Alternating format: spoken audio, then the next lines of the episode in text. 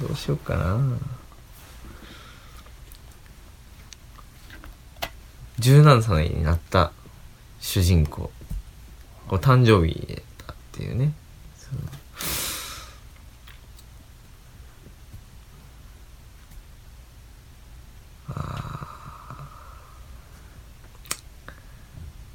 めっちゃ付箋貼ってるやん。いやこれはまあ授業をねちょっと講義を受けたんであそう。でその冒頭で風呂場であのオナニーをするシーンなんですよいきなり。うん。17歳の少年が。すすごいですよ。次の夏までに俺の筋肉は頑丈になり隅々まで発育し海に女の子たちの目を引きつけるだろう。それに同年配の男の子たちの心に尊敬の熱っぽい根を植え付けるだろう。海の風の塩辛い味熱い砂太陽の光が焼けた皮膚になおも降りかかる。降りかけるむずがゆこ。自分や友達の体の匂い。海水浴する裸の大群衆の共感の中で不意に陥る孤独で静かで幸福なめまいの深淵。ああああおうああ俺は目をつぶり握りしめた熱く硬い性器の一瞬の加わりとその中を勢いよく噴出していく精液俺の精液の運動を己の手のひらいっぱいに感じた。これ17歳の弾ける若さというか。なすごいあのーなんすかね。冒頭これ。三島由紀夫とかそういう系の。そうそう。あの時代的にもそうやしただ三島由紀夫とだいぶその位置的には敵対の位置なんじゃないですか？うん大池三郎はめちゃくちゃ左ですよ。どっちかっていうね。うんではそのめちゃくちゃ左めちゃくちゃ左って言っていいんかな分からんけど。まあ彼自身はその左翼派ではあると思うけどその大江健三郎がめちゃくちゃ右のどんどん右傾化していく少年を描くっていう。うん。まあまあセブンティーンの若さあふれるオナニーシーンをお届けしましたセブンティーンっていう雑誌なかったでしたっけ？ありましたね。あの、女性のファッション誌やった。セブンティーンやな。モデルポップティーン、ポップティーンとセブンティーンがあるよな。っていうのは知らないですけどモデルの登竜門的な雑誌なんですか？え、そうなの？なんか、キャンキャンとかじゃないの？多分全く俺らがその、感知してない分野について話すのは得策ではない気がする。二人とも、ああ、わかんないってなって。17歳ね何してたかな？あ、17歳何してたか、高 2? 高2っすね。一番なんか、痛かった時じゃないですかね、そう僕で。すね僕でも痛さのベクトルが多分俺とお前と違う気がするからさうん。なんかそうですね。僕はカナダに当時ああ。多分いてましたけど、はいはい。暗くて痛いやつみたいな。あ対して西田さんは明るくて痛いやつ。あ明るくて そう暗さの源泉はどこやったんですかね？なんかそのなんであんなんなってたんですかね。うーんなんなんかな。いやまああれですよね。またこれも三田さんを引用しますけどあの未来への阻害と未来からの阻害ですよね。ああもう二重の袋小路なわけですね こまあその時代的なあれもあるんかもしれないですけどもう例えばその学校の勉強をね一生懸命やったところであのもはやいい未来もないみたいな。ううん。けど勉強させられてるみはいはい。たいまあ未来への阻害と未来からの阻害です。う、ん。でそれが嫌やってなってもじゃあ 自分は何をするのかっていうのは見えてない。一番もうなんか何をやればいいんだろうって。いう状況、ただこれをやれとは言われるけど。でそのなんか言われってやんのも尺やし、うん。かといって自分からしたいこともないしみたいな。趣味なかったですか？当時。なかったですね。あるとは言えない。しかもカナダですからね。いるのが。環境的にもこうちょっと疎外感あるでしょ。そうですね英語喋んなお前らって思ってましたもんね。帰れよ国に その通りでなんでねなんで来てんって。なるでしょう。しものすごいやつですね。パンクパンクですけどね。どんな感じでした？17歳は。スイスですか？スイスですね。なんか2人ともカナダにいたりスイスにいたりこうちょっとねなんかパッと聞くと華やかな感じですけど。僕はうーん僕はなんかうーん、まあ、明るくて痛いやつかな。なんかいろんな意味で目立ってましたね。うん髪の毛とかもすごい明るくて。うん。スイスにギャル男ってそんなにいなかったの。あーなんででもギャル男になったんですか？なんでとかいうか。なん？どういう経緯で？あなんかいやきっかけは中学のねそのあきっかけがあるんや。中3の時とかにこうまあ仲良くしてた友達たちがギャル化していったっていうその 空気に乗ってあーメンズエッグとか読んでたら何そギャル男になっちゃったみたいれなエッグっていうギャル雑誌があったんですよ。エッグ？も卵う漫画が載ってるようなギャル雑誌があってそれの男の子版があったんですメンズエッグっていうすごい痛い雑誌なんですけど。ほう。そう。そういうのをねあの見たりしてましたね。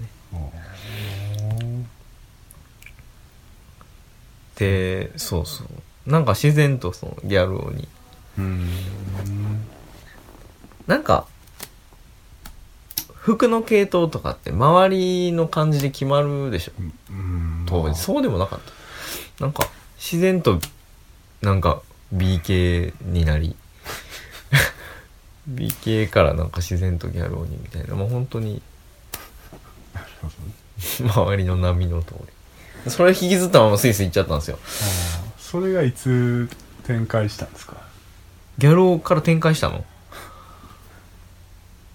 ええあでもなんかね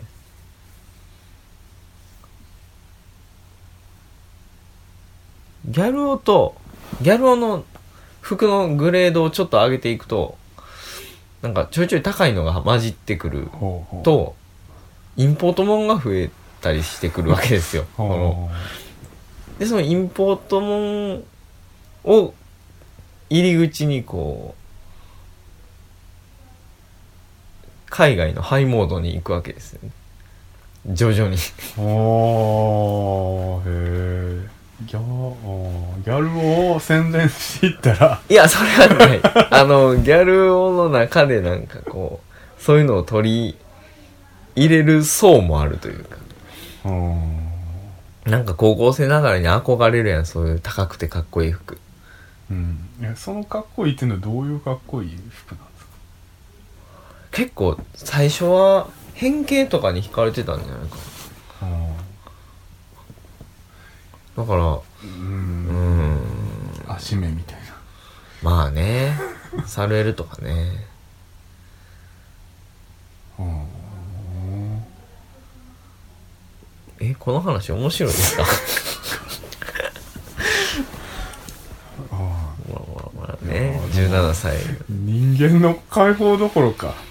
自分の解放さえおぼつかない状況でうしたよね。ん。他者のことなんて考えてるよりなかったですね。なんか自分がモテたいとかそんなんばっかりやったような気が。うんですねまあ三田さんはねうん。早熟やったっていう話ですから、ええまあ時代もあるんか分からんけど同じ時代に生きてたとしてうーんなんかな。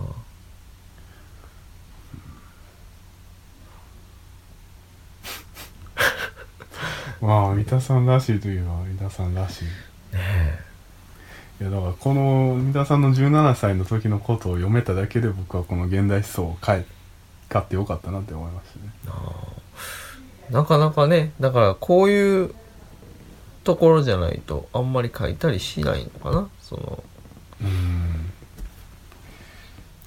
普段の論考とはちょっとまたね違う趣向の文章でしたね。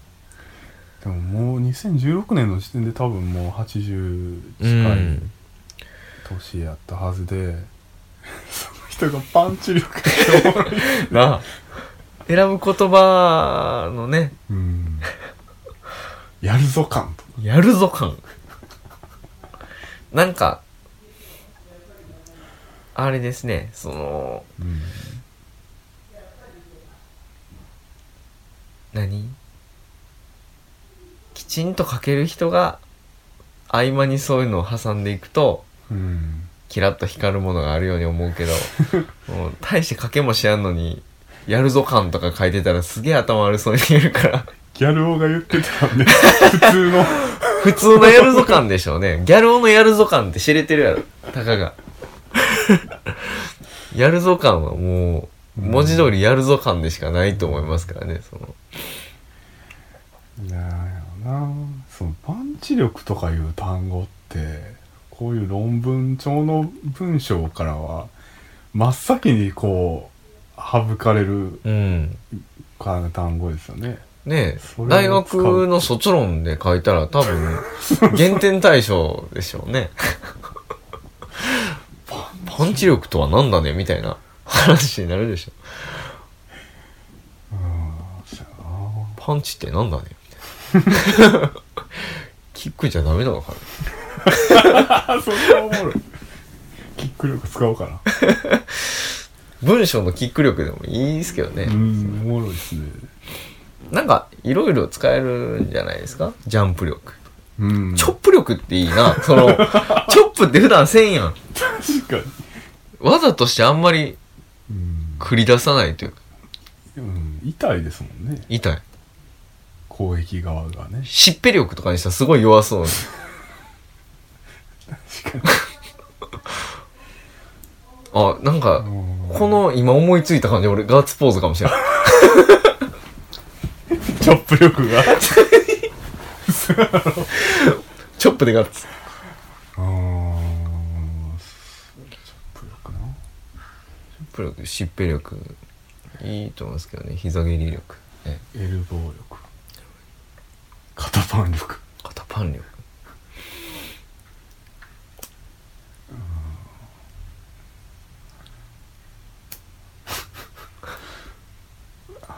特に広がらないテーマですね。広げた方やろ。お前ぐるっと回ってきてお前ガッツポーズまで戻してきたぞ俺。今ガッツポーズもしないですもんね。ガッツポーズも普段することないですね、うん。ガッツポーズってなんかスポーツ選手が試合勝った時ぐらいしかまあ見ないですよね。あああの卓球のあの張本君やっけ？知らんほんまなんか若い男の子が。そうそう。ガッツポーズが多分あのガッツポーズ激しいからちょっと控えるようにみたいな言われてたような気がする。うん全然いいのにと思って。やっぱり相手選手の気悪くそうみたいよね。すごい喜びようなんですか？じゃあ。もうどうですかね？YouTube ででもちょっとまた見てる。まあわざわざ見るほどでそもない。こまでじゃないけどいやまあ別に僕はいいんじゃないかと思いましたけどね。はガッツポーズはしないし文章のパンチ力だし。あうんやるぞ感。やるぞ感ですね。やるぞ感ある言葉で思いついたのはまあ棚田前段流しそうめんですよね。ああやるぞ感みなぎってますね。その棚田前段っていうのはその棚田がさおもしかしたら二段かもしれへんやん。でもうん。もしかしたら本当やで。でも棚田前段流しそうめんっていう言葉からはもうすごい壮大な棚田がねあれぐらいはないとねそうそう。言えない名前逆にあれはそのイメージを超えてくる棚田やと思うねや。きっと、まこマジでやんのみたいな。あ写真では見てたけどちょっとほんまに見たらえぐいなみたいなレベルの棚田やと思うねや。ー まあね。うん。だからすごいね似合ってますよ。やるぞ感めっちゃありうますよね、うやな。やるぞ感かそうね。となじゃあその人間の解放みたいに爽やかな風が吹いてきたことはありますか？爽やかな風が吹いてきた時。うん。爽やかな風か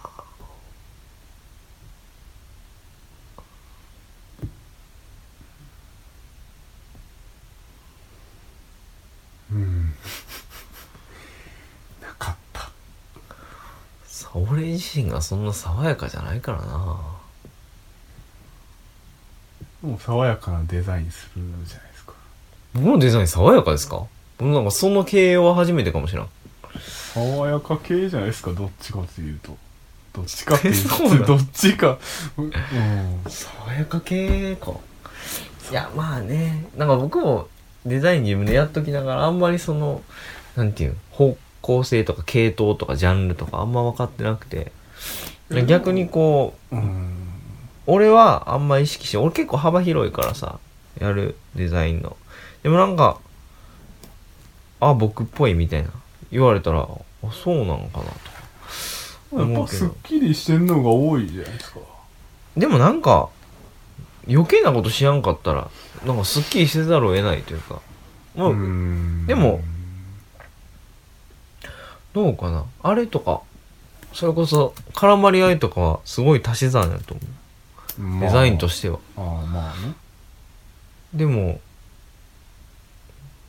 うん、弾きながら足すみたいなやつやったなあれ。そう足してるけどうるさくないというか。なんか最近見ましたねその引き算風のデザイン。うん。で引き算ミスってるやつが、まあ一番難易度低くて。でその次に難しいの足し算ででいっちゃん難しいのほんまの引き算みたいな。あだファミ通とかすごい参考になるらしいですよ。その足し算のデザインで言うと。あああの表紙ごちゃごちゃしてる。そうそうそうそうそう。あああだからまあね最近そのスッキリ系のデザインすごい多いので。それはなんか高田さんも言ってましたわ。あのボリーのうん。オープニング。あああの話ね。えどんな話やったんですか？なんかその辺の話聞きたいな。なんか高田さんなんて言ってた？う んまあなんやろな。なんでしょうそういう綺麗なデザインが増え増えすぎてるから自分がなんか自分もそれをやる必要はないかなみたいに思ってああいうデザイン、うん。一見なんか俗悪なというか。そういうワードで作ったみたいなデザイン多いもんね。でもワードで作ってもああならんってそうですね。あれほんまにできそうでできひん。うん。すごいすごいデザインが結構多いかなと思うな、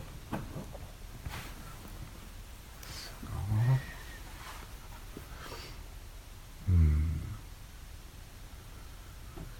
僕もねたまに半分遊びで流しそうめんのポスターとか、うん。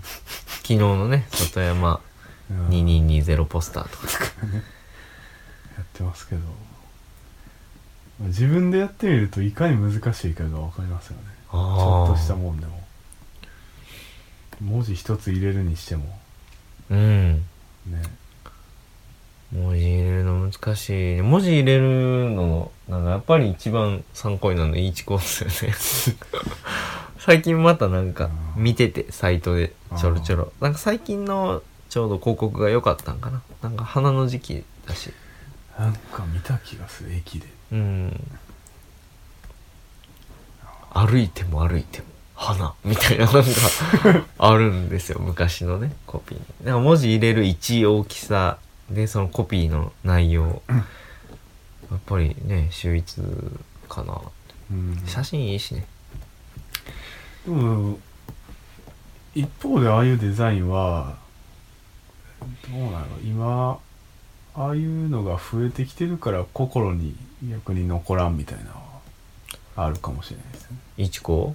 うん、まああのスタイルをもう20年以上続けてきてても、いちこっぽいっていうのが確立されてるうん。からとはいえもしかしたらそのあれかもね。その いちこの広告に関しては広告の方が良すぎないですか？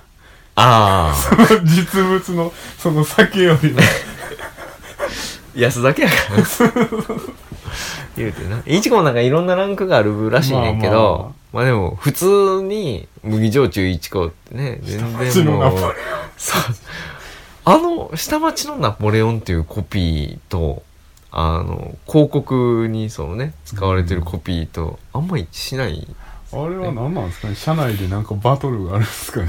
いやでもあの「機関いちこ」っていうなんかもうどうやら雑誌も作ってるしいちこのねなんとか何酒造やったかな？忘れたけど。まあまあ、うん。やばい会社だと思いますけど。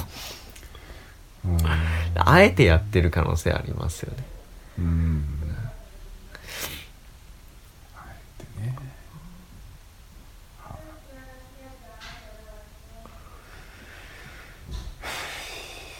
そんなもんですか？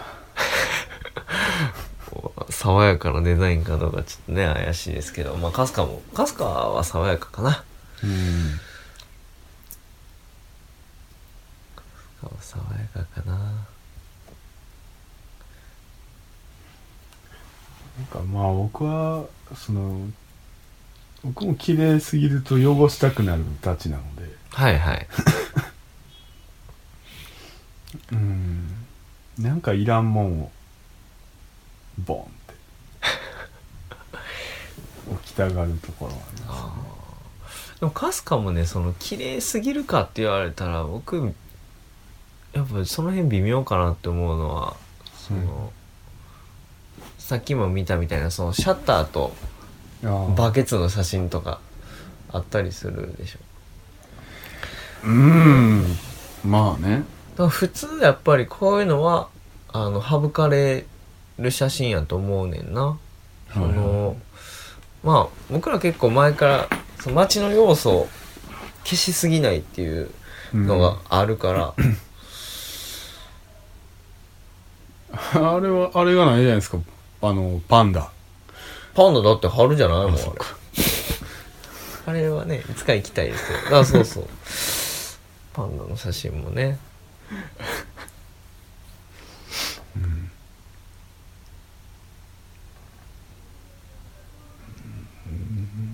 なんかその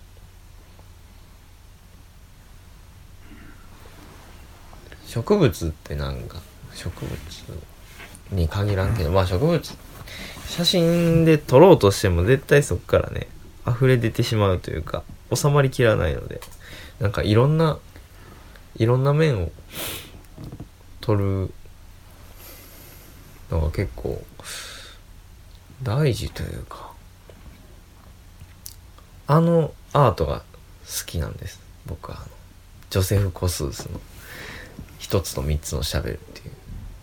あれあってなんか実物大のシャベルとはい。その実物大のシャベルの写真とで実証から引っ張ってきたシャベルの説明がこう貼り付けられててその文字記号と実際のその写真っていうそのイメージの、うん。イメージとしての記号と、うん。あと実際のものっていう。でそのどれもシャベルを表してる。うん。けどもまあそれぞれその断片であのプラトンのイデアってあるやん、うん。なんか完全なるだからその完全なるショベルっていうものがあってそのそれらが不完全な形でこうこの世に表出してるのがその記号でありっていう考え方やけどなんかそのし植物を取るにしても、まあ、完全なる植物っていうのがあるかはさておきそういろんな面がうん。あるかなみたいな。だからこう一枚の写真で絶対収まりきらんからそういう撮り方をしてると必然的にそういう街の要素とかが入ってきたりするもんかなっていう。逆にこう省くと不自然というかね。うん。なんかまあそういう意味で春日はうん綺麗すぎないわゆるその世界一美しい植物の図鑑みたいなのがあるんですけどな ああいうのと違うなって思うのはそういうところかな。うんうん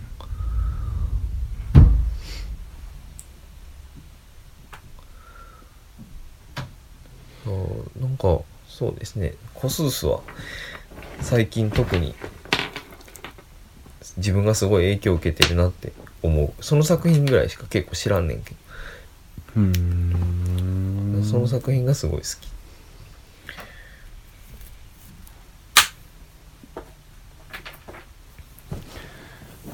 なるほど。まあねトークイベントでも多分同じような話するかもしれないししないかもしれないんですけど。今回トークイベント行きまくりますからマジで。カスカとでも土式一緒にやるときはどんな話になるんですかね？いやあのーやっぱり異種としてのその植物うん。の話とかあとはまあその俺がちょっと話したいなと思ってるのはあれかな。やっぱり植物殺戮することとかかな。こう植物狩ること。でまあで僕ら写真に撮る。で俺はまあ仕事で抜いたり植えたりする、うん。まあ結構いろんな関わり方があって。その辺は。あのす昨日僕がツイートしたあのうん。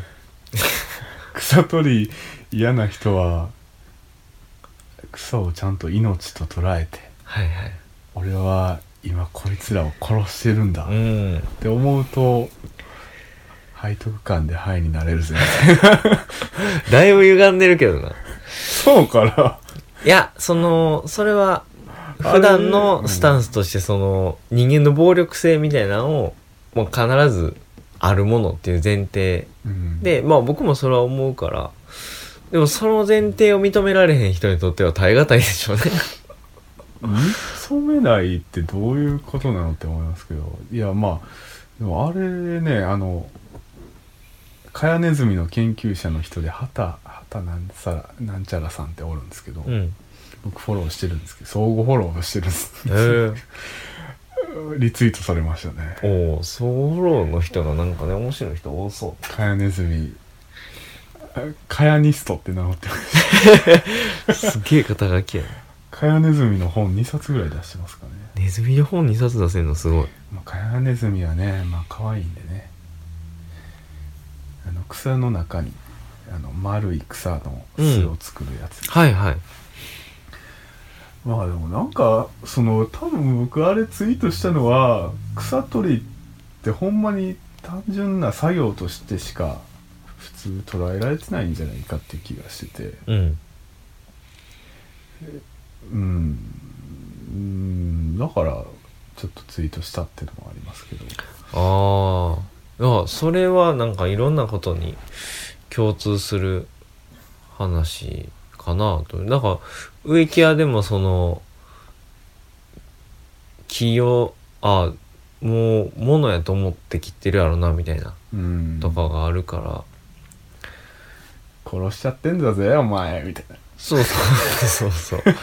そうそう。しっかりね。だから俺結構よくあの出す話でホームセンター行ったらうん。除草剤がいっぱい売ってる。除草剤コーナーがでやっぱ除草剤のさ名前とかってほんまに分かりやすくて草消滅ダブルとか 根こそぎなんちゃらとかもうしなんやろな。植物への殺意がもうすごい表に出てる商品名やのに多分使ってる本人はなんていう殺戮してる気がなく使ってるみたいな。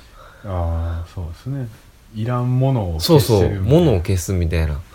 そこの構造みたいなのが根深いなみたいな。で そういうの見るたびに俺なんかこういうのと、まあ、戦わんでもいいけどでもこういうのの中でやっていかなあかんねやんなみたいな。うん。とはすごい思ったりするので。うん。昨日のあのツイートしかりそのやっぱり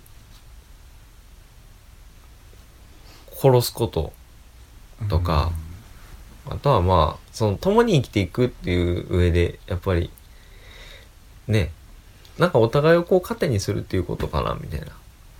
ドンファン的なんですか？ね糧にしてまあ実際食べたりもしますし、うん。いやいろんな形で糧にするでしょ。その例えば花で言うと死人に手向けたりするけどあれもその花っていう実際のものを取り入れて糧にしてるっていうよりかはその心象的な糧の仕方で。うん。だからこう形があろうがなかろうがこういろんな形でこう糧にしてるかなって思うから。うんなんか、うん、その辺あだからその西畑誠二のクリスマスツリーで急に騒ぎ出すやつとかっていうのも気がかわいそうとか言って。いやなんかそのうんじゃあそのねお葬式とかでお花とかも使わない方がいいんじゃないですか？みたいな風に思うし。でその急に騒ぎ出すぐらいやったら黙ってたらいいかなっていうその分かりやすい敵が出てきた時だけ怒るみたいな。その俺みたいに普段からその街路樹に違和感持ってたりとかそのずっと通ってた空き地がいきなりこうコンクリで埋め立てられてたりとか。でそういうのに何かこうね思うとこがあってのそれと分かりやすい敵が出てきた時にこう反射的に起こるのとはまあわけが違うかなみたいな。まあね。っていう話とかにこう自然となっていくんかなみたいな。今みたいな感じで。うん。石役はどういう話題振ってくるか分かんないですけどね。殺すの楽しいよって話をみんなそのそう殺すの楽しいよっていうのはみんなはなかなかこう声を大にして言えないところだったりするのでね、まあでも実際ね。あるでしょその人の暴力性みたいな。やそれはだってっぱり。格闘技見て楽しいとかと一緒でしょ。そうそう。顔殺し顔をさずっとこう何回も叩いて避けられてやっと殺した時よっしゃってなるやん。まあまあまあ。そうですね。小さき命が失われてるわけですからね。でもその時実感ないもんね。よっしゃ殺したみたいな。実感がない。その命を奪ってしまったみたいな実感ないでしょ。よっしゃ殺したの方が大きくない。えそれは別にどっちでも一緒じゃないですか。そうなのかな。あうん。逆にだから僕はね殺すの楽しいとか言ってますけど命を尊重してるんですよね。あそこがね。尊重してるからこその殺すこの背徳感最高みたい そこで最高とか言うからちょっとだけねじれが起きるけど。なそうからいやまあでも言わんとしてることはすごいよくわかる。禁止と審判じゃないですか。禁止を設けてそれを審判するからこそのうん。まあルール破るの楽しいよっていう、ね、ルールは破るために禁止は審判されるためにあるってバタイも書いてましたようんねあのね事故も審判されますからその教会ってそのために設定されるのかもしれないですね。そういう話をまさに書いてます審判の喜び。うん。というわけで気になる人はね、あの、ぜひトークイベントとか、マルチスピース研究会行って、研究会は多分もう席埋まってるあ、席埋まってんの？あの、じゃあ、立ち見でもええから。トークイベント来て。トークイベント行って、B&B、あの、B&B、B&B いいっすよ。で来るなら早く予約してそう、早く予約して、当日行こうとか思わんといて、なんか当日、早終わったら行こうとか。500円高いから当日券あ、そうそう、当日券高いから、事前予約がいいですね。ほんで予約早してくれたらあ何人来んねんなってわかるから安心して眠れる、ね。何人集まってんのやろ明日ぐらいまた明日明後日か。明後日土曜日ぐらいになったらまた教えてくれるかな。ちゃんと毎日告知してて、本当に、あのまあ、偉いっちゃあれですけど、偉いですね。ちゃんとやってますよね。ちゃんとやってる。あのたツイートがどんだけの効果があるのか全くわからないですけど。ねえ。昨日のツイート良かったんですよなんか。反応が？